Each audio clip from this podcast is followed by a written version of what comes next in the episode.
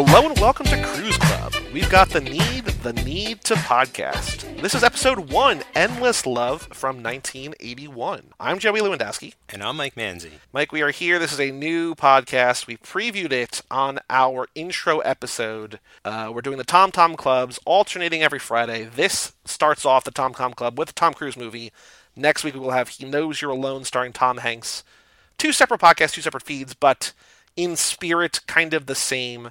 Uh, we will be comparing the two, have a game that compares the two actors. But here we are, new year, new you, new me, new actor to cover. Boy, oh boy, what a movie! Oh my god. Before we get into it yet, I just want to say, like, I am so excited for this Tom Tom Club project that we're doing here. Because, like you said, two separate feeds, technically two separate podcasts, but one collective project. I think that we're trying to do Yep. here, and uh, this is it's kind of new, but I think it's adding a little bit of extra fun to everything. And oh my god i don't think i've like not since cage right like not since um, that crispin glover nick cage tv pilot have we kicked off a podcast this good i think like with something this strong like this is this was some crazy stuff to watch So now, did you know? I don't know how much. I, I I never actually know how much research you do about a movie going into a movie or going into a podcast. Did you know or do you remember that they they remade this movie like four years ago? no no. The the only thing i knew about this movie was the title was also the title of a popular love song but i didn't even know that that song came from this movie the lionel richie song. Like i remember that was in like happy gilmore or something as a joke. Yeah, yeah and that's how i knew it. Crazy. Yeah It's crazy because I was like, wait, because in the opening credits it says or original theme written by Lionel Richie, and I was like, I was like, wait, that's this movie? They remade it four years ago. I think it was kind of like an erotic teen thriller. They changed some things because. Right out of the gate, I will say that this movie is very problematic. However, that does not mean that I did not absolutely love it, uh, because it is batshit bananas, and we will get into that shortly. This movie, I, I thought there weren't going to be a lot, but there actually have been a lot. This is a movie that was nominated for both Academy an Academy Award for Best Original Song, Oh, as okay. well as for the Razzie Awards. It, it got nominated for like six Razzie Awards. We'll get into that in a little bit. But I was like, I can't believe like that's got to be uncommon, and like there's a bunch of them actually. Then actually. In a little bit, when we get to Vanilla Sky, that's another one that'll be another Tom Cruise movie nominated for both Oscars and Razzies. So interesting it, it's not it's not terribly uncommon, but I think notable. It's always notable, I think, when a, a movie that we do is nominated for Academy Awards, and then especially when it's nominated for Academy Awards and Razzie Awards. Did not win Best Original Song because the Arthur's theme, the theme from Arthur, uh, Oh, won because yeah. that's a Great great, great, great song. Noteworthy to kick things off with an Academy Award nominated film, Endless Love, a movie in which a 24 year old actor has an, um, a sexual relationship with a 15 or 16 year old Brooke Shields. And- yep. brother man like that, that stuff was creeping me out like i couldn't like follow this movie entirely because of the way it just threw crazy shit at me from left to oh, right Oh, I loved it so much. I mean, I get it, like it, but it's not a good movie. Like, but it is. No, it's quite no. enjoy. It's enjoyable as like a bad movie. It's on that level for sure. But I just couldn't even keep track of everything. I, I, hope that was a body double. That's all I want. It was. I, I looked that up. goodness. It was because you never see her face and her breasts at the same time, which is good because But she just is suggesting that a was child. icky. I know. I know. So so the the tagline to this movie is she is 15, he is 17, the love every parent fears, which Hmm. first question is that the love every parent fears? Because that feels. I mean, I understand that you maybe don't want your 15 year old daughter having sex, but like, if she is, I don't think 17 is crazy. Like, I think if they wanted to make it edgy, maybe do like 16 and 19 or something. Or you do like 16 and Actually, 24, which the actor was. yeah, 23 I was gonna say right. Like you do it for real that way. Like that even just seems more realistic. But no, because like that's just like a freshman dating a junior or something. I don't. Right, like that's- it's just an older high school guy, and it's also happens to be an older high school guy that's the same that's the same age as her brother. Like it's not like this crazy like oh she met this like you know this random guy on the street. It's just an older guy. Which again, the fact that she's 15 and he's 24 or whatever, 23 in real life, that's icky. But I think within the movie, and I also wrote down the word ew like six times in my notes, but the fact that she, like, the age difference there is two years, the movie's trying to sensationalize it, but I don't think it's that gross. Yeah, and and it doesn't even seem like the central issue that causes the rift with the parents either. Like Brooke Shields' parents are extremely liberal and they don't mind that the boyfriend's hanging out and sleeping over and all that, but it's not until Brooke Shields' character can't get to sleep and starts stealing her dad's sleeping pills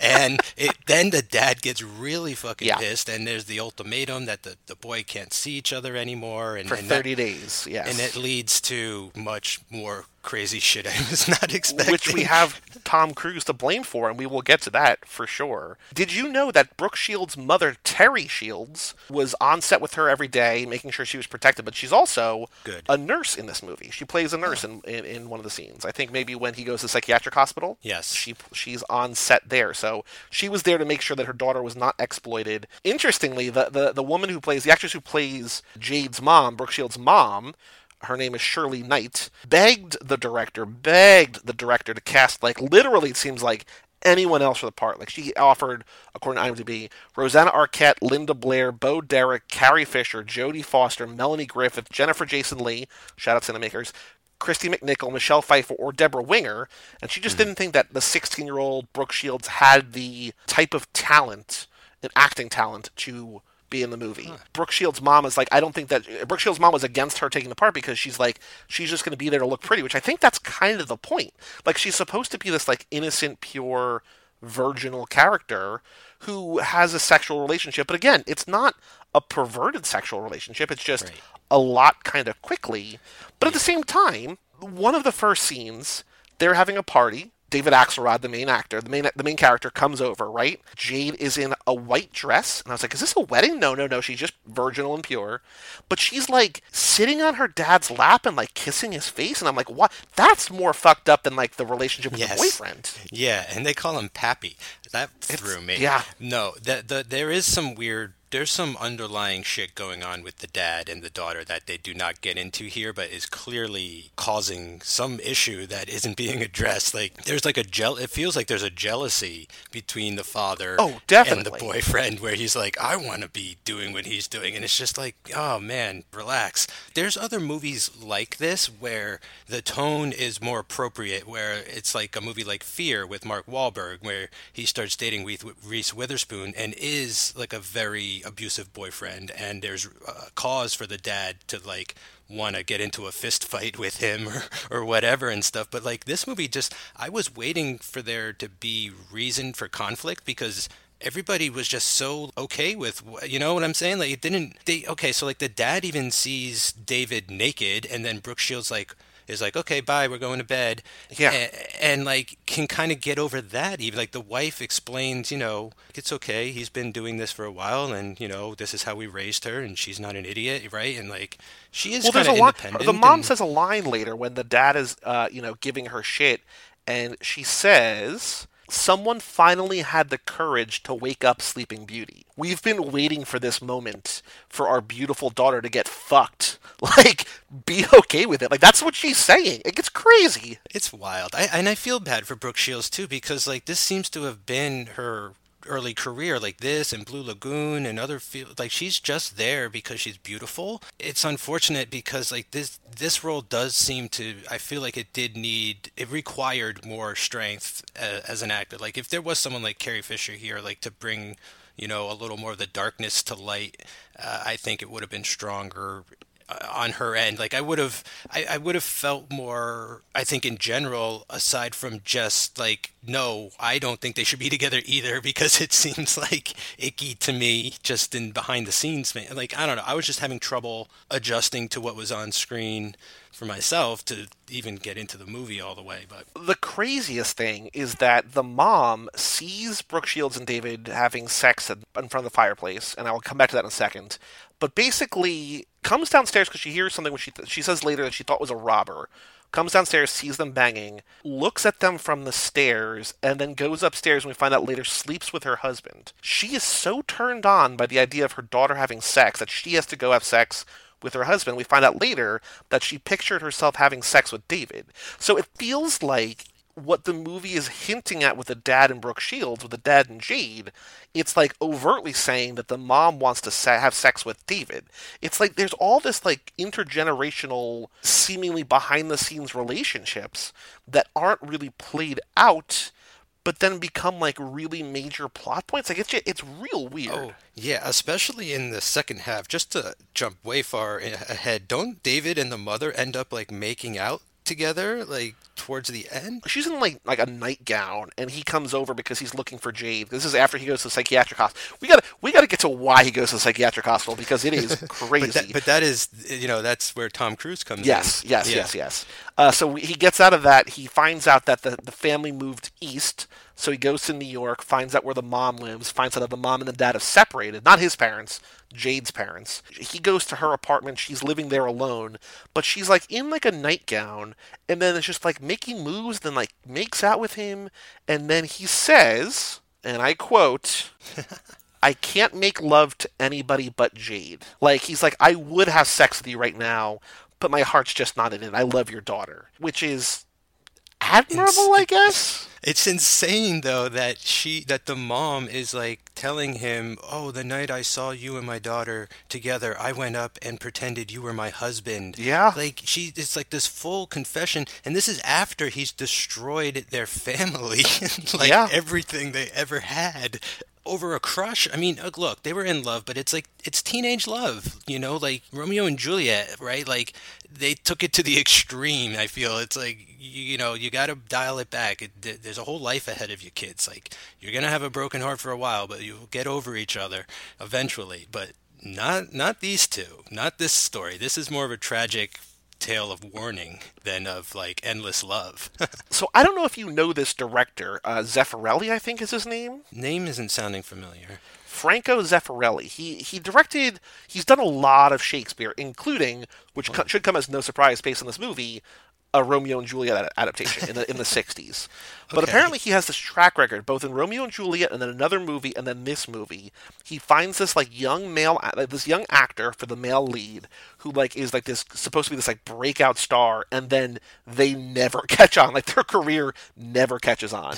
and so it was like three in a row like they all like went through these like massive career slumps. Like I looked up the guy who played David and like he's best known for this movie, which is kind of sad a little bit. Like he's not terrible. Like no, he could. He at least can carry the movie. I feel like he's fine. He's fine. It's like Brooke Shields went on and became. The, I think out of everybody here, it was. I mean, aside from Cruise, of course, James Spader was in here. Like, and did you really, know? I don't know if you recognized like, the younger brother is Ian Ziering. No the star way. of the Sharknado movies. Yes, you only get a shot at. When he showed up, I was like, "Wait a minute, there's another brother!" Like, yeah, even know for, for no alive. reason. And also, I, I, know the name. I don't really know who she is, and I don't know who she plays in this because I looked up her character. Just some, you know, like second or third tier character. Jami Gertz is in this movie too. This is her first role too. Huh. Um, so this okay. is like a kickoff for three, you know, pretty successful actors, including, of course, uh, the man we're here to talk about, Tom Cruise. But yeah, going back to David for a second. So it was nominated for six Razzies. Not him. Like he did not get a Razzie nomination. It was nominated for Worst Picture, which understandable. Worst Actress, Brooke Shields. Worst Supporting Actress, Shirley Knight, Jade's mom, Brooke Shields' mom. Worst Director, Worst Screenplay, and oh, he was nominated for Worst New Star, Martin Hewitt as David. So, not necessarily the worst performance, but I guess that might be like the worst character, the worst part that like was supposed to be like a breakout role. You know what I mean? Like, oh yeah, I can that's sort of see thing. that. Like, if, if if this is supposed to like springboard his career, I can be like, well, I understand why that didn't happen. Yeah, because he was known as the guy who like had underage sex, broke up an entire family, caused their dad to get hit by a car. Like everyone hates him for the rest of his life. Right. Like at the end of this movie, you don't like his character anymore. You know, like there's yeah, so I could see like if you if he showed up in another movie trying to play a nice guy, I'd be like, ah, I don't know, I, I I can't get over endless love yet. Because the weird thing about this movie is that the family, Jade's family, hates him for what they think is breaking up the family, right? Like him sleeping over, leaving quietly in the morning, and like the only negative thing is that like she's awake all night having sex and speaking and like you know talking to him like and being with him and then can't fall asleep but like he's not disrupting anything else, and, he's, and he seems like a, a generally nice guy. It's just like this crazy. So like they think he's like tearing this family apart, and then he actually tears the family apart. It's like this like self fulfilling prophecy that like they thought that he was going to end their family, which he wasn't, but then he did. Like, like that's what's so crazy is how he's portrayed as such a nice guy and almost to a degree like a victim i'd say up until like the incident which we'll call it until we get into it. But you know like he's james spader's good friend and they're at the party having a good time and, but then like all of a sudden spader comes up to him and is like oh we just friends because you fucked my sister? And i'm like whoa whoa like yep. where's this animosity coming from? Where's all this anger coming from? Everybody this seems to be like a very loving accepting family of all this and, and that they would like all want to talk about it rationally together but then it, all it takes is for the dad to find that his daughter's on drugs he can't handle that and the underage sex and it's just whatever else is messing up his mind. He ends up after he gets divorced, uh, getting together with like a much younger woman, you know. So like that also, I'm trying to read some things into. But oh no, nothing to read into. Like it's over. Like he wants to have sex with his daughter and can't, so he yeah. finds a girl who's like roughly her age, maybe, or maybe a little bit older. Yep. Yep. Yeah. So it, it I was sort of like blindsided by it. I was feeling a little like David like that, but I mean I was I would I would have just stayed away. I would have respected the family's wishes and but he man, has he's a in very love. he can't. No, and he has he has a uh, interaction with destiny at some point like it's just at one moment this this person comes into his life and puts this in, inceptions this idea into his mind and it can't it can't get it out. Which we will talk about next but before we before we get off the topic of the dad's new girlfriend i just want to mention that she is referred to a couple times as Ingrid Orchester, citizen of Jupiter. And I was wondering, what? like, because Jupiter's like a town in New Jersey, and I was wondering if like that's or if the mom's saying she's an alien. Like, I don't know, because a very specific, maybe insult. I don't know, but it was like mm-hmm. Ingrid Orchester, citizen of Jupiter, and I was like, that's weird. That's a yeah. weird way to describe her. Clearly, the mom does not like her because yeah. you know her family's been broken up. I'm sure she's still maybe had feelings for her husband and like he's now with this younger more attractive woman or whatever but like ingrid orchester citizen of jupiter i don't know it sounds very pretentious like i think she's just trying to paint her in a negative light but i, I don't think she's trying to say she's from the planet jupiter like she's a space case or flighty or new mm-hmm. agey mm-hmm. or anything i think it's just like yeah like a um, sort of like a passive aggressive insult you know just like and introducing so and so from this place like just to make sure you know exactly who she is and where she's from every time she introduces herself. Like that kind of thing, it seems yep. like. So let us talk now. So, okay, so actually, before we get into the Tom Cruise part, you and I decided, Mike, that if people are listening to this, they might know us that we did a Nicolas Cage podcast, a Keanu Reeves podcast, a Charlize Theron podcast, Shia LaBeouf podcast, where we did the same thing we're doing here. We went through all the movies beginning to end, except for Shia because it was a weird backwards thing. You know, we've done other actors on the network, like I do Channing and Zac Efron and Gosling with Joe too, who will be on the show. Yeah, the Shia thing was more of an art installation yes. than a podcast. yes. All those other shows, we sort of had a little bit less structure to the conversation, which I, I don't mind. Uh, but we're going to try something new on this show, on both Tom Tom shows.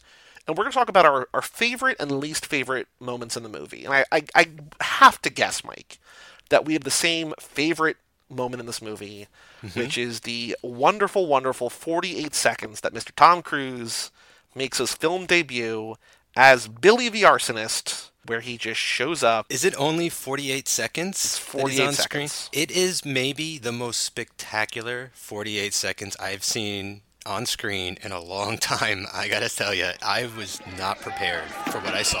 I was just not ready for it. I have an idea. What do you say? So we kidnap her. Say a million in ransom. Shut up. Listen, some woman did that to me, I'd burn her damn house down. Hey, I tried that. I ever tell you guys? Eight years old and I was into arson. You're full of it. No, I'm serious. I lit a whole pile of newspapers. You ever try to light a whole pile of wet newspapers? Jeez, it smokes like crazy. I got real scared, see. But you want to hear the wild part? It's like I'm a hero or something. They thought I saved the whole block. to this day, my mother thinks I'm a hero. hey, you better not tell her what I just told you So, so here's the, here's here's what we know about Billy. Uh, Billy likes to play soccer. Mm-hmm. Billy likes to get shirtless immediately, which I was like, that's another reason that this is almost like a Joe Two podcast. You know what I mean? Like he gets yep. shirtless and like he gets shirtless like it's his job to get shirtless. You know what I mean? Yeah, yeah. Billy likes cut off jean shorts that Oh, are yeah. way, way too short. Billy likes his tighty whities that you can see Yeah. because he's just spreading that crotch for half the 48 seconds. he comes on screen. So like this is after Jade's parents tell David you can't see her for 30 days and he like goes over to the house and they won't let him in. He sees her at school, he rides away. He's like I'm trying to respect their wishes. And then he's talking to his friends. They're like, "Man, that sucks. Like you should blah blah blah blah blah blah whatever." Oh, his one friend goes, "Heh, "You should kidnap her, man." Yeah, which you know What? is is another way this movie probably could have gone. Although, it's, is it kidnapping if she wants to be taken? Well, I think it's uh, she's underage. She's 15, right? So the parents would be like, "Yeah, the But guy." he's underage too, right? yeah, I, I, I don't know. I don't know either. Not I sure. I, don't know. Billy, Tom Cruise, comes in, kicks a soccer ball away, gets mad that it doesn't go his way or whatever, takes his shirt off, and tells a story that I was like, what the fuck does this have anything to do with anything? And he's like, you know, uh, when I was eight, I was into arson. I took a stack of wet newspapers, tried to set it on fire. But then the crazy twist of the story is that my mom thinks I'm a hero. So, like, obviously it didn't work, or maybe it did work and he rescued the family, or whatever. Like, we don't really Yeah. have much of a backstory here. He said, I think he mentioned he was either caught or he changed his mind at the last second, so he he was seen putting out the fire. So I they think that's what it was. He but was like, we a don't, hero. But we don't know why he was going to do it, right? Like, No, no, was it just seemed like just gonna do it. And so I was like, that's so weird. Like that has nothing to do with anything. Like why why have that in this movie? I mean, I love it because obviously the reason we're watching this movie is for this 48 second clip. But why have that here? What does So that have anything left field. to do with anything? A scene or two later, we see outside of Jade's house a stack of wet newspapers on her front porch, and I was like, "Holy shit!" He's gonna do what Tom Cruise did, and like start a like. But I don't understand where is the logic here. So so here here's what what was going on. Like after that scene, he was not invited to this big kegger that they're having at Jade's house, right? Like James Right. Spader is like my girl, my sister. He's like pimping out his sister. He's like, yeah, my sister's single. Come over and like Which dance and like, disgusting. yeah, and party with her. And so David is like creeping outside the party while Blondie's playing, but like there's a band, a live band playing, so apparently that was supposed to be Blondie. I don't know, but anyway, David is like peeping on the party, and as he's sort of walking around the house on the porch, there's like a predominantly lit sort of stack of newspapers. Yeah. And I was like, oh shit. Yeah. Plus, there was a line earlier where they made a fire, and the dad was like, only I make the fires in my house. There's something I got to be in charge of. And David's like, I'll leave when the house is on fire. And I was like, Which thought back to that line and was like, holy shit. bananas. Like the like the whole like the pardon the pun, the inciting incident in this movie comes from the 48 seconds. The reason we're watching this movie, like that is insane. Like that is crazy to me. Like, it's so random. This minor character who is not in the rest of the movie. It's an hour and 55 minutes. Tom Cruise on screen for 48 seconds. He is the one who inspires the idea to essentially set a house on fire and then become a hero somehow, and then that'll win them over, and you can be with their daughter again. But also, that's coming from the logic of like a 16 year old boy who was remembering back to when he was eight. There's no logic there. Like, that's just, what are you doing? Like I was so like it was the one time I was thinking I was like I'm actually really impressed that the movie had this scene where a completely superfluous character like just Yes. waltzes in says something and it becomes the basis for the rest of the movie. Like it, it's this like earworm that gets in the main character's head and he just can't shake it. It's, it's like I mean the balls. The balls. Like I just so kept thinking the balls on this film. It's so crazy. And so then he lights the stack of newspapers on fire. Apparently, 16 year old Tom Cruise, remembering 8 year old Tom Cruise, does not actually know how easy it is to let a, light a stack of newspapers on fire. Maybe they weren't wet enough. Suddenly, the entire house is on fire.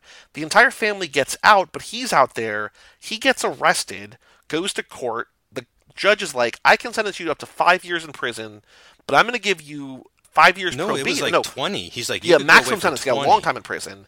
But I'm going to give you uh, five years probation, but also you have to be remitted to psychiatric care until you can make the nurses believe that you're no longer messed up. Essentially, that's essentially what he says. Yeah, he gets unsaned, right? He And gets sent yeah, to the, the and ward. the like Jade's parents are like incensed that they cannot believe that it's getting off like this. Yeah, like the bailiff has to like hold the dad back.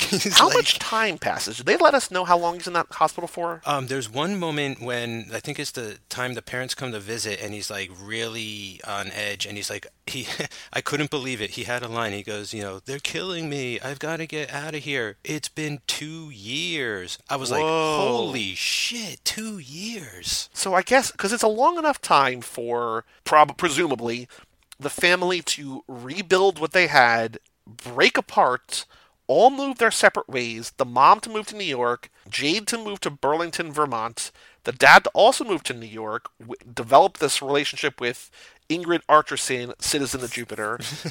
James Spader would also be in town somewhere. There's enough time for a lot of things to happen. So I figured it was a couple of years, but wow, like that's that's a lot of time. Yeah, and they show him in the hospital, and it's you know he's not doing much. He's writing letters to Jade that aren't getting mailed. He's not going to group, so he's not showing any proof that he's getting better, right? Like he's not playing ball, and he's going actually going insane. Like he thinks he sees Jade in the mirror and like turns around and starts screaming her name. So like he's starting to need to be there too. It's it's like that other self-fulfilling prophecy of the movie where it's like he isn't crazy until he actually went to the nut house. Man, man, oh man. So then he goes to New York, goes to the mom's house. Jade's not there. Mom tries to have sex with him. He says, "No, I can only have sex with Jade." Looks in her little like little black book basically or whatever. Finds where Jade lives. Is going to go to take a bus to Burlington, Vermont to meet up with Jade and fall in love, I guess, and stay up there. But while he's on his way to the bus depot, he sees Jade's dad I with Ingrid this. Archerson, citizen of Jupiter, and the dad sees him, loses his mind, sprints across New York City traffic to presumably like beat the shit out of him, and gets hit by a taxi and has one of the most incredible hit by a car stunts Yes. I've ever seen in the movie. I it couldn't is believe it. so good. I couldn't believe like in this movie they pulled that off. Like where's the rest of the like where's the rest of the production value? I do feel like though I was thinking about this. Like I feel like for all the movies that we see as a first movie, like when we saw Best of Times, we saw Going Great for Keanu, or even you know Children of the Corn Three: Urban Harvest for Charlize. Like this feels more like a movie. Like this feels like there was a lot of money thrown here, and I feel like it's not necessarily. I mean, it's obviously like a wacky movie, but I feel like there's decent production value, and then for them to execute that, like there's clearly like talent here behind the screen. Yeah, you know what else was good was the actual house fire. Yeah. Because I was like, whoa, they're really gonna torch Like this they burned the and- house down. That looked like they burned Yeah. the house down. Yeah, if they didn't, that was one hell of a controlled fire. So w- when they actually need to flex, they really do pull it off like that. Like, yeah, the key moments definitely work. So the budget on this was 16 million. Okay. Do you want to guess how much money it made? I think it was a hit. I like because um, it it was. I mean, a they remade very- it. It was a very popular book, right? Like it's an adaptation of a novel. But then again, I don't know, like let alone today. Back then, uh, so 16 million. I'm gonna say like 30. It Double. It made 32. Yep, it made Okay. mo- almost all of that in the U.S. The crazy thing, so it made uh, in its opening weekend made four million. According to like Box Office Mojo back in the 80s, does not look like it has a ton of information, but according to Box Office Mojo, it opened the same week as, believe it or not, Arthur. So the two songs nominated for, or two of the songs nominated for Best Original Song, opened there. Endless Love made 4.1 million. Arthur made 2.7 million. Endless Love won the weekend. Uh, so it was a hit. It, I mean, if you're able somehow, I don't know how, maybe just the fact that you're living in 1981, if you're able to overlook the creepy pedophilia of it all, I can see that this being like, this can be a, the, the type of movie that a lot of people would want to see. Yeah, I, I don't think that people were picking up on a lot of the shit that we're picking up on nowadays, right? Like social. Mm-hmm. Well, we're both cues very were- smart. Well, yeah, we're super woke, you know. but I'm just saying, like, this society perception is just so different, radically Yep. different back then. Like, just, just you know, you just wouldn't make it like this today either. So I don't think that was creeping people out as much back then. I think people were excited to see Brooke Shields, you know, Blue Lagoon and stuff. Was this before her Calvin Klein ads? Yes, right? yeah, and I think it had to. I think it was. I think so. I, Okay. I don't know her timeline precisely. I just remember vividly remember Blue Lagoon as a little Right, kid. okay. Um, yeah, I, you know, I think like the book probably helped. The the song, it's not a terrible song. It's not exactly like my taste or anything. I'm not really into love ballads like that or anything. But like I would maybe play it at my wedding at some point. You know what I'm saying? Like, it's that kind of song. Right. It's like a prom song or something. Yeah, it has a lot of elements going for it. It just I don't feel like it aged very well. That's all. So Blue Lagoon came out the year before, so she was I guess like 14, 15 there, and she's like 15, 16 here. So that's still like that's crazy. So okay, so the the dad, the dad gets hit by a car. The dad dies. That is so nuts that uh, I couldn't I couldn't believe. I actually rewound it when he got hit by a car because I was like, did he really? Yeah. I couldn't believe it. Like Yeah. this movie.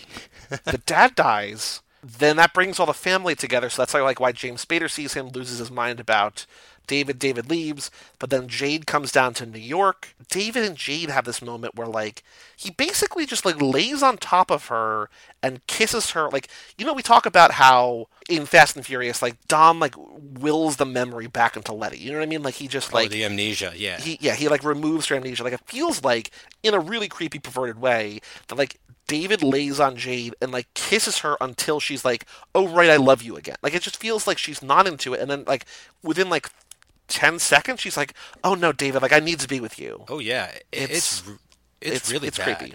It's really bad because I mean he forces himself on her. She starts saying no. Do they end up sleeping together? Like she ends up saying the scene ends with her saying yes. You know what I'm saying? But Right. She's she's really resisting a lot, and I was like, dude, this is again like. You gotta pull back. Like you're obsessive now. Like now you are crazy. This is too far. And she ends up relenting. And it's just, yeah, dude. You just oh man like i wish it was you know i'm not saying it would have been right but i just wish she was more like i missed you too this and that like you're right you know it just would have made that play a little better as opposed Yep. to it being like him starting to rape her like oh like i couldn't yeah and like, I what couldn't. adds to the creepy is that they're in like a sketchy motel and like that's when james spader finds out where they're staying ambushes him in the lobby and is like you killed my dad because he's there with ingrid orchester citizen of jupiter oh that's right she's she saw him at the Yes. accident scene and Oh, she's like, "Yeah, that's him." And James Spader thinks somehow convinced the dad to like die. Like I don't know what. Like there's no Oh, logic he thinks there. that it like he was like across the street and was like goading him, was like come Yeah. and get me, kind of, or like did it intentionally, I think, and and it it was just Which even if that's the case, that's not his fault. Exactly. Like he was literally just walking down the other side of the street, their eyes locked. It was like a sheer coincidence, it Yep. seems, and the dad flips And out. David and- looks terrified. Like when David realizes Yeah. who he's looking at, he's like, "Oh, like this is not good." Like in a city of you know nine million people, like this is the guy that I'm looking at. Like that's not good. And so James Spader and the and David start fighting. The cops show up. David is like in a rage and just trying to get back to Jade, and then goes to prison, presumably for the rest of his life. Like I don't, I don't know. Like th- that's probably not the case, or or maybe he broke parole. I don't know. You know what I mean? Like I yeah, don't he know. definitely he definitely broke parole, and James Spader is yelling like he's on parole and he's fighting, and then he definitely hits a cop at one point, and then they beat the shit out of him and shove him into the back of a squad car, and like that's that's the end of him. And I was like, oh, you're going through processing, like you're not getting out. If you get out, it's going to be a, long time from now. Like even if you just you know get out on parole.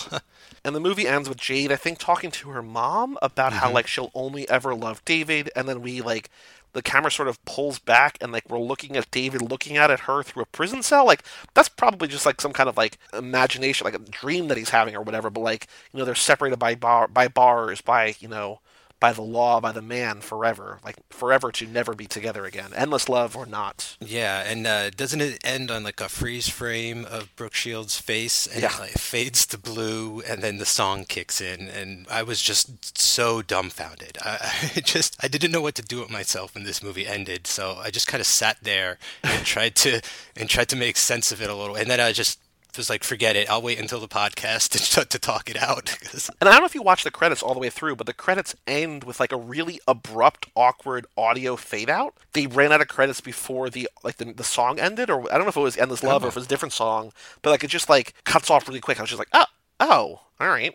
okay, the movie couldn't wait to be over. It was No. like we're getting out of here. So I have a couple other things that I want to mention. Brooke Shields' eyebrows on point. I sent a picture to uh, Kara and Jordan of the Wistful Thinking podcast. I was like, look at baby Brooke Shields and her eyebrows. Look how good they are. And Kara was like, Yeah, they are. So definitely great eyebrows there. Good music. Not only the endless love, but they have the Kiss song "I Was Made for Loving You" that he's cranking in his bedroom, which is great. And then when he goes to the party that he's not invited to, they're cranking, or they're I don't think they're actually playing there. I think they're just playing in the movie. Blondie's "Heart of Glass" is playing. I was like, this is like it was like back to back. I was like, this is cool music. That was actually where I started to think to myself, maybe this movie isn't as totally terrible as I originally thought. Because I emailed you early on. I was like, I'm watching this thing. It's horrible. Right after I sent that was the Tom Cruise scene, and I sort of, you know, my whole attitude Yep. shifted after mm-hmm. that. And and that Blondie song party sequence was actually kind of haunting. I was like, well, this is pretty interesting and working for me. The whole fire thing happened, and the movie just went out of control again. I couldn't keep up. So I think. Do you agree with me that your favorite moment is your favorite moment the Tom Cruise scene? Oh, oh yeah, yeah, yeah. Okay. Absolutely. What would you say is your least favorite moment in this movie, aside from the uh, creepy Hmm. rape, or maybe that's maybe that's it? Yeah, I think. I mean, there's so many to choose from, unfortunately. Um, but yeah, I have to go with the the ending when he's sort of forcing himself upon her to Mm-hmm. sexually make her remember what they had, kind of thing. Like I, I don't like that. That made me feel gross. My pick is something that goes on a little bit behind the scenes. This is a IMDb trivia. During the lovemaking scene, Franco Zeffirelli, the director, squeezed Brooke Shields' big toe off camera to provoke a reaction that would look like an orgasm. Oh, that would have been mine if I knew that. I would have- Yeah, that's real gross. Real, real gross. So, uh, Meg Ryan auditioned for the role of Jade. Oh, okay. Cage, Well, Cage like you know, there. like the actress said, anyone but Brooke Shields, right? Like just age wise, not just skill wise, but just like get someone who's like 18 or something. And then considering how his actors never really panned out, I'm glad this didn't happen. But do you know who auditioned for the role of David Axelrod before Martin Hewitt was cast? Tom Hanks? Tom Hanks No shit. auditioned for the role of David Axelrod. And I read that and I was like, oh my god.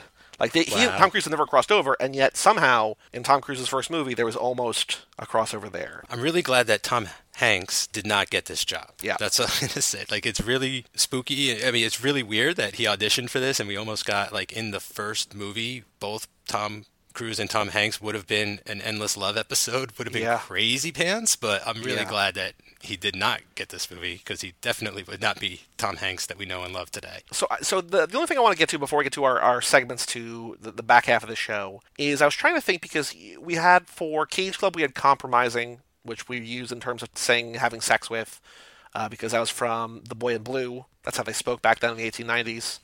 For Keanu Club we had sipping tea with Miss McGill from the hockey movie. What was the hockey movie called? Youngbloods. Youngbloods. For Shia, do we have what did we have for Shia? Oh man, did we have? You don't really have Shia? sex with a lot of women. Well, we did in Nymphomania, right? Like he went off off Yeah. the charts in Nymphomania. But I don't know. uh, If, don't yeah, know. we might not have had one there. For Charlize, we never really truly settled on one. I, I pitched in the first episode doing the dirty corn because there is a Yeah. uh, a, a nightmare sequence in which the uh, the parents of the adopted children are having sex and then like there's just corn sprouting everywhere and like the woman's chewing on dirty corn and like it's just real weird and gross. You never liked that. That never caught on. So I have an idea based on this one. Then I had an idea for a, future one I think is a better one because this one, my idea here doesn't have to do with Tom Cruise, but I think you know in this scene I think fireplacing. Like Oh. fireplacing, like you know, oh, they were fireplacing. You know what I mean? Like they were Okay. because they bang in front of the fireplace, and that's when the mom sees them, goes upstairs, and, sleeps with her husband. However, the one that makes more sense, I think, within the scope of the podcast is taking her breath away. Oh, okay, yeah, because of the song from Top Yeah, Gun, and because that's like the iconic sex scene in there. And I was trying to think, you know, I've you know we we talked about I think on the intro that you've seen way more Cruise and Hanks movies than I have. Mm-hmm. In my head, I just don't think he has sex in a ton of movies. I'm sure he does, but just thinking about them, obviously that scene in Top Gun is a big one. Obviously, all of Eyes Wide Shut, he and Nicole Kidman are basically in their underwear or whatever, and there's like the orgy scenes and stuff. there is one of the greatest sex scenes I think of his career is him and Elizabeth Shue under the waterfall in Cocktail.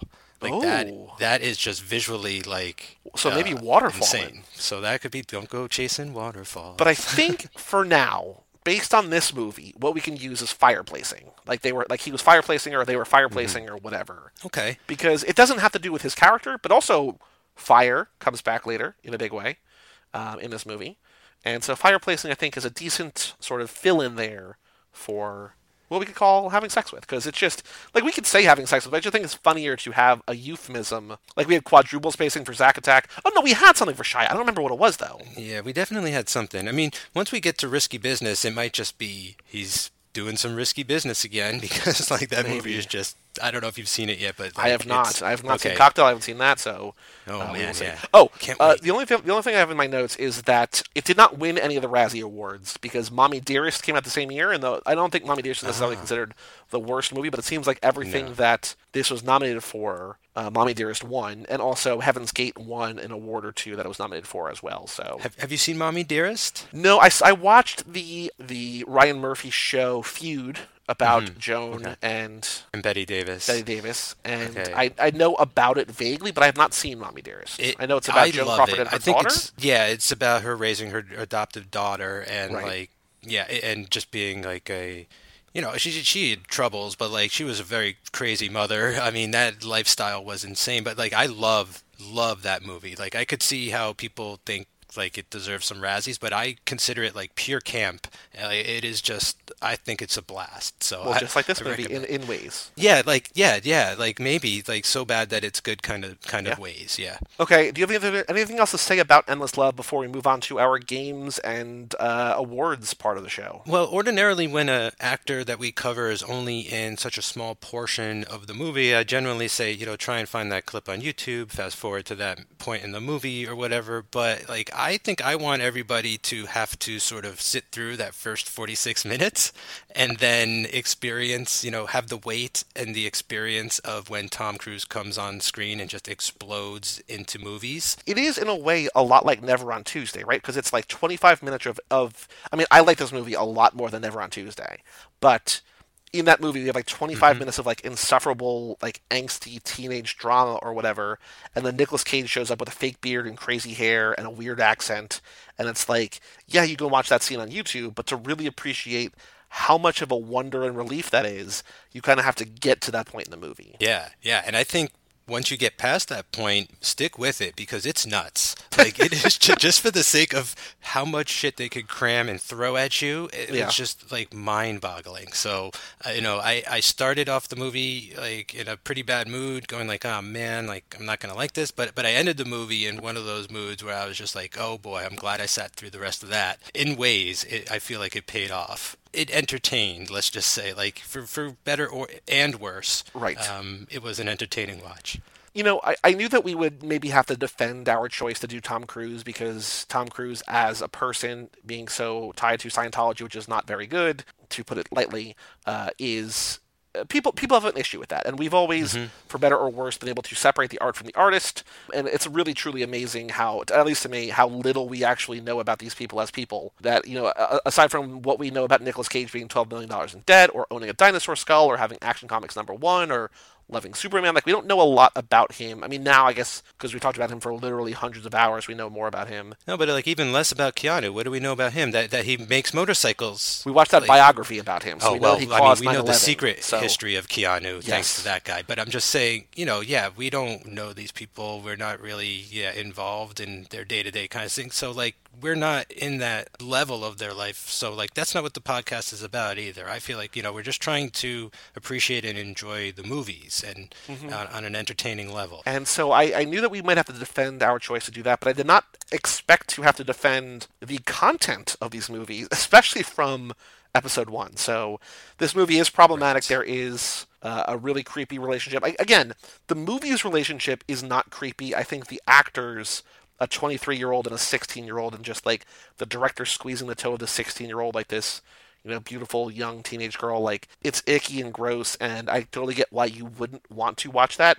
But if you're able to get past that, or if you love the idea of just like schlock movies, like this is not meant to be bad, but it's just so Yeah. bananas in its sincerity at times that it is truly kind of wonderful. Yeah, yeah, I think that's the thing is that it's super sincere, like to its core. Like it almost felt to me at times like one of those after school specials that Yeah. are like, you know, you know, too too sincere for their own good Mm-hmm. and and yeah, and so that is part of it. That to me was part of the enjoyment was trying to wrap my head around how they thought that this was all good. like Yeah. that what they're doing was fine. Yep. So it's like, how do they think that this was okay? and I do not know. I really do not know. Okay, so we're All going to play a new game to the Tom Tom Club called The Other Tom. So in this game, we are going to, if we have a guest, the guest will play too. What would this movie be like if Tom Hanks was in the Tom Cruise role? Here's my idea, Mike. Tom Hanks comes off the soccer field, does not take it. Again, this I feel like could fall into cliche territory, and I also feel like because I'm not super familiar with like early Tom Hanks, like, you know, uh, he knows you're alone or bosom buddies and that kind of stuff. Like, I, I don't have a lot to draw on here. But my idea is that he comes off the soccer field, does not take his shirt off, and says, Here's an idea how to get her back. Bake her a pie and get her mother some flowers and help the dad uh, take out the garbage. And just like, it's like these like general, like, well being, nice tips and be like, just earn their good graces back with like kind, kind words and like good deeds. And so instead of like talking about literally burning down a house, it's just like kill them with kindness, essentially. As you know, America's dad, as just you know, a generally nice guy, I would love to see him be like, you know, be kind to her, and then maybe that's like maybe the whole back half of the movie works out well. Who knows? Nice. I, I'm sort of uh, going along a similar line there too, but might be taking it a little farther. He comes into frame and he puts on a shirt because he was, you know, kind of the reverse of what Tom Cruise did here.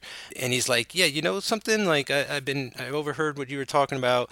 I think you should wait the 30 days. And in fact, like, why don't we start hanging out and like, you know, you can come over." Come over to dinner. The rest of the movie, so like the next scene, they're hanging out, and Tom Cruise, Tom Hanks's character, uh, Billy, not the arsonist anymore, introduces him to his sister, and that's the rest of the movie. Like he becomes part of that family, and there's never any arson, there's never any murder, there's no death, and it takes like a completely different path. And maybe towards the end, like she bumps, he bumps into Jade with. Tom Hanks and his new girlfriend, and uh, they're just like very cordial, and it's like, oh, I'm, I'm very glad like to see that you're doing well. And the movie ends, and everybody's happy. So it's like an ended love, not endless love, but just an ended love, essentially. Yeah, Cool. I like it. Generally, just kind. Like I feel. I, I again, we'll see how Tom Hanks evolves as as the things go on. I don't want to make just everything Tom Cruise does nice, but although I kind of like that idea, and I kind of like the idea of just like kind of adding a little bit of chaos into the Tom Hanks roles as Tom Cruise. But you know, we'll see. I mean, Billy is a crazier character than I ever could have hoped for for a first role on screen. Like that is just Chef's Kiss, Il Boccio, beautiful. So voila. Shout out. Stan Lee yourself. This was a game, Mike, you came up with for Watch the Throne. If you want a walk on, a walk on role into this movie, if you had a, a minor part, doesn't have to have a line, where would you put yourself? What scene would you be in? What would you be doing Endless Love? Oh boy. Okay. There's not too many places I really want to insert myself into this movie. I think what I'd do is I would be one of the the faculty at the mental ward. Okay. Um, you know, the orderlies. I'd be an orderly. Sure. You know, like Okay. that orderly Yep. comes up to him and is like, "You didn't see the doctor. That's been like three weeks now." So I'd be an orderly, and I'd come up to him, and I'd be sort of the guy who's like sneaking him contraband, and be like, "Here's that chocolate bar, or like here's that comic book, or like you're gonna make it, man. Just like hang in there." And so, you know, there's not much to really choose from. So I think I'd go. I'd take that route. I think there's you know there's there's a handful of scenes that you could sort of insert yourself to. Like there's the party scene at the beginning where there's the live band covering "Endless Love," or I guess in the in the movie it's an original because that doesn't exist outside the movie. so they're they're performing that. You could be in there. Uh, you could be you know a soccer player with Tom Cruise with Billy. Oh, right, right. What I'm going to do is I'm going to put myself in the scene where Jade's dad gets hit by the car, and I'm going to be just standing next to David, and I'm going to be overacting so hard, like I just cannot believe what I just saw in front of me, mouth agape, just hand over mouth, just like you know, hat on head, just like you know, like hand on head, like picking up the hat, like I can't, like walking it off back and forth, like can you believe this guy just got hit by a car and flipped like that? Just like in this very heavy dramatic scene, just like overacting to the nines, and that would be what I would be doing in Endless Love. Nice. Okay. I think that's great. I think there's a lot of that going on in the background of this Oh, movie sure. as well. You know, like at the party, I noticed like a couple people dancing really weird, like conversations, like like a lot of hand acting at the parties and stuff. So yeah. Well, what I noticed, and I mentioned this on uh, Too Fast, Too Forever, lap one, when we talked about Fate of the Furious, at the end of the be- uh, the beginning of that movie, Dom has the, the Cuban Mile. He races through the streets Oh, of Havana. love it. Yeah. It's a great race. And at the end, uh, he is surrounded by a mob of happy people, happy that he won. Spoilers, but of course he's going to win. And I was saying to Joe, I was like, if you watch any single person in that crowd, they're doing insane things. Like whenever there's yes. a crowd scene, like they're all like I think instructed basically to be just like look happy, cheerful, you know, raise like pump your fists or whatever. But if you watch any one person, like they don't feel real. Like collectively, they add up to a believable scene. But if mm-hmm. you focus on any one individual, it's just like, what are you doing? So I feel like in that party scene, maybe at the scene at the end where he gets hit by the car, I feel like there's probably a lot of bananas stuff that's happening on screen that you just, you know, you're you're so at least at the end, so amazed that the dad got hit by a car that you're not really focusing on the overacting or whatever. But I'm sure there's a lot, like in every movie, not just this movie, but every movie, whenever there's like a bunch of people doing something, it's just like, why, how, what, what? Yeah, I love that. That's a great phenomenon. Yeah, pick any one person out and they don't belong, but like look at them all as a collective and it fits perfectly. Yeah. So we have a mailbag. Oh wait, what is what is our email address? Hang on, I don't know what. I think it's just Oh. run. I think it's run at cageclub.me. We have an I email address that. here. That is awesome. Let us find here because Tom Cruise's uh, social media banner, social media byline, tagline, whatever says running in movies since 1981. He is running in this movie. That's what we have to, we have to keep track every time. Like, does Tom Cruise run? The answer is yes, he does in this movie. We're also gonna have to have a best running scene, although I think it's probably gonna be the MI Fallout scene, but you know we'll see. Yeah, it's first. It's going to be like the first Mission Impossible, then that'll get you usurped by the second, and that Yep. one by the third, and so forth and so on. No, we have Cruise at CageClub.me. Actually, I'm, I'm going to make right now run at CageClub.me. Uh, thanks. I, I I like that. I love that.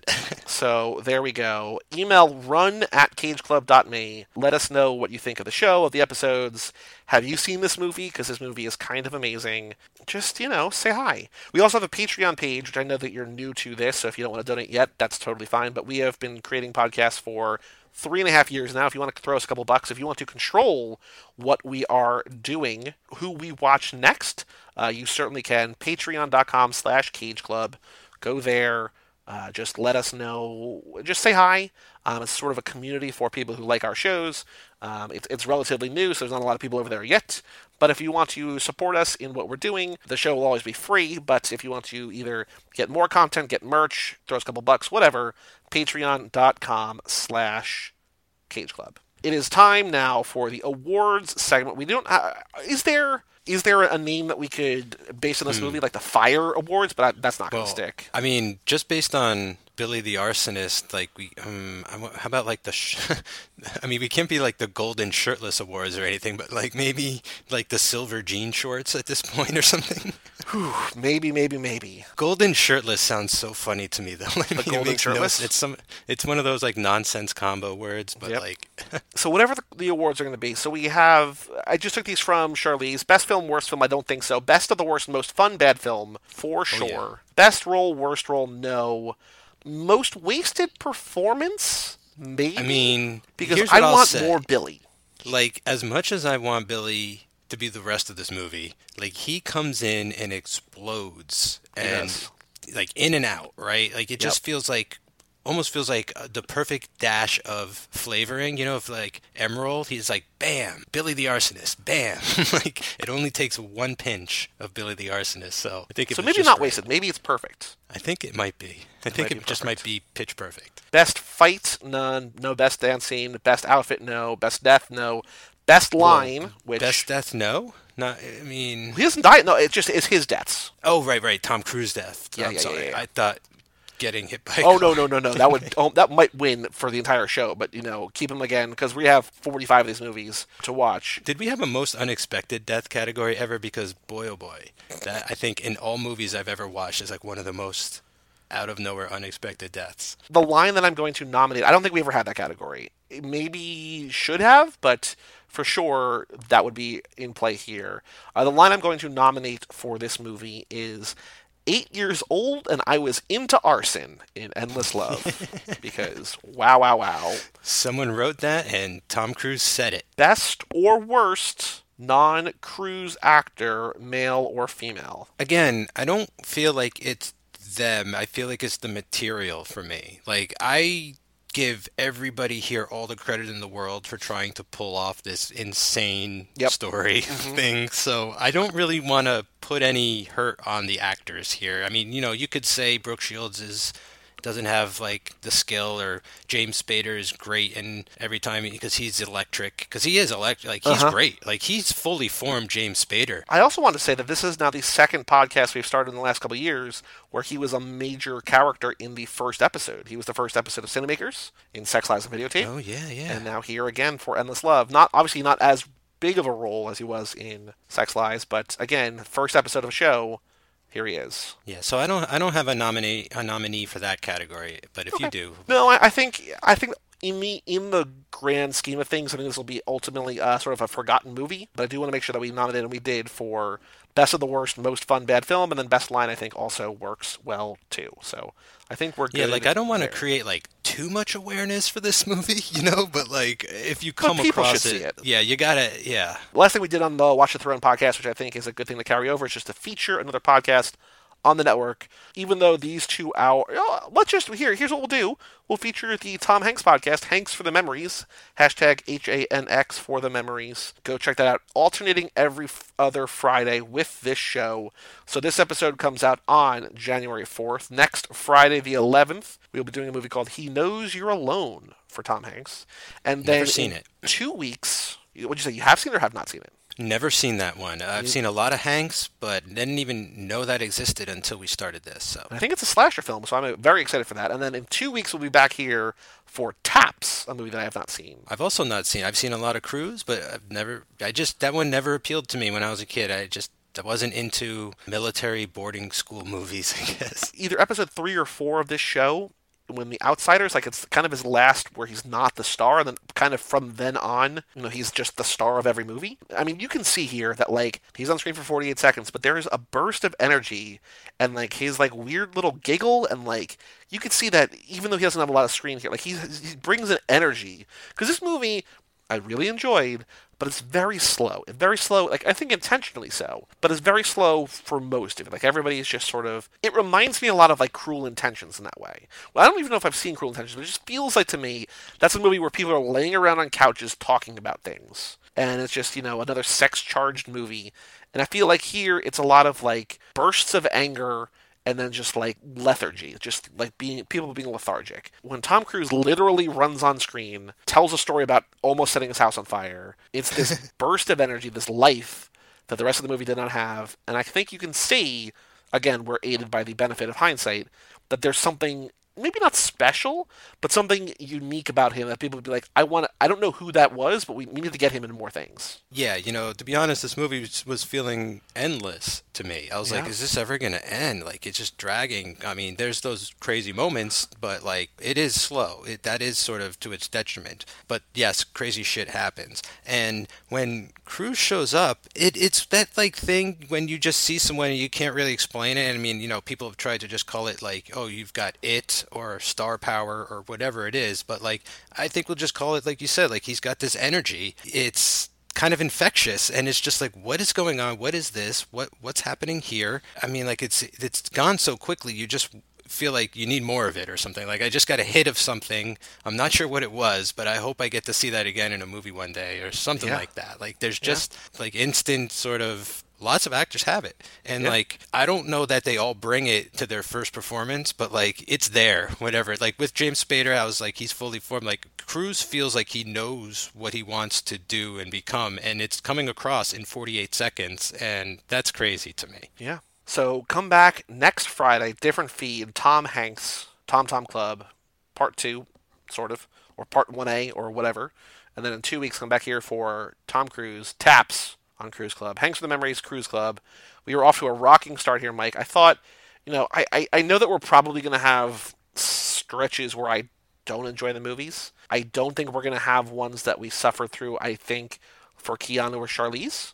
You know, there's mm-hmm. especially there's there's runs like in Tom Hanks' career where it's like nine years where he just made like twelve of like the greatest movies that have ever been made. Like it's just it's it's crazy. Like there's so much good stuff to come, and I'm just so excited that you know we will see what next week's movie holds. But for Tom Cruise and Cruise Club to start off with such a weird kind of statement film in a way, I, I'm I'm glad that we are already on this journey because it is wild. Yeah, it, it couldn't have started any better, if you ask me. Like, I, I was a little sort of like, oh, how's it gonna go? But like, yeah, I, I'm really, really, I'm ready, man. I'm, I'm so ready for this. Like, I was excited before, but now I'm like super duper excited. So Yeah. this is gonna be good. So for all things Cruise Club, you can go to cageclub.me or facebook.com slash cageclub or at cageclubpod on Twitter and Instagram. Email us, run at cageclub.me. Check out our Patreon at patreon.com slash cageclub. Get some merch, get some shout-outs. Whatever you want to do, just say hi to us, either one of those two places. And we'll be back in two weeks right here on the show. I'm Joey Lewandowski, And I'm Mike Manzi. and we'll see you in two weeks with Taps right here on Cruise Club. my love. There's only you in my life, the only thing that's right. my first love. Your every breath that I take.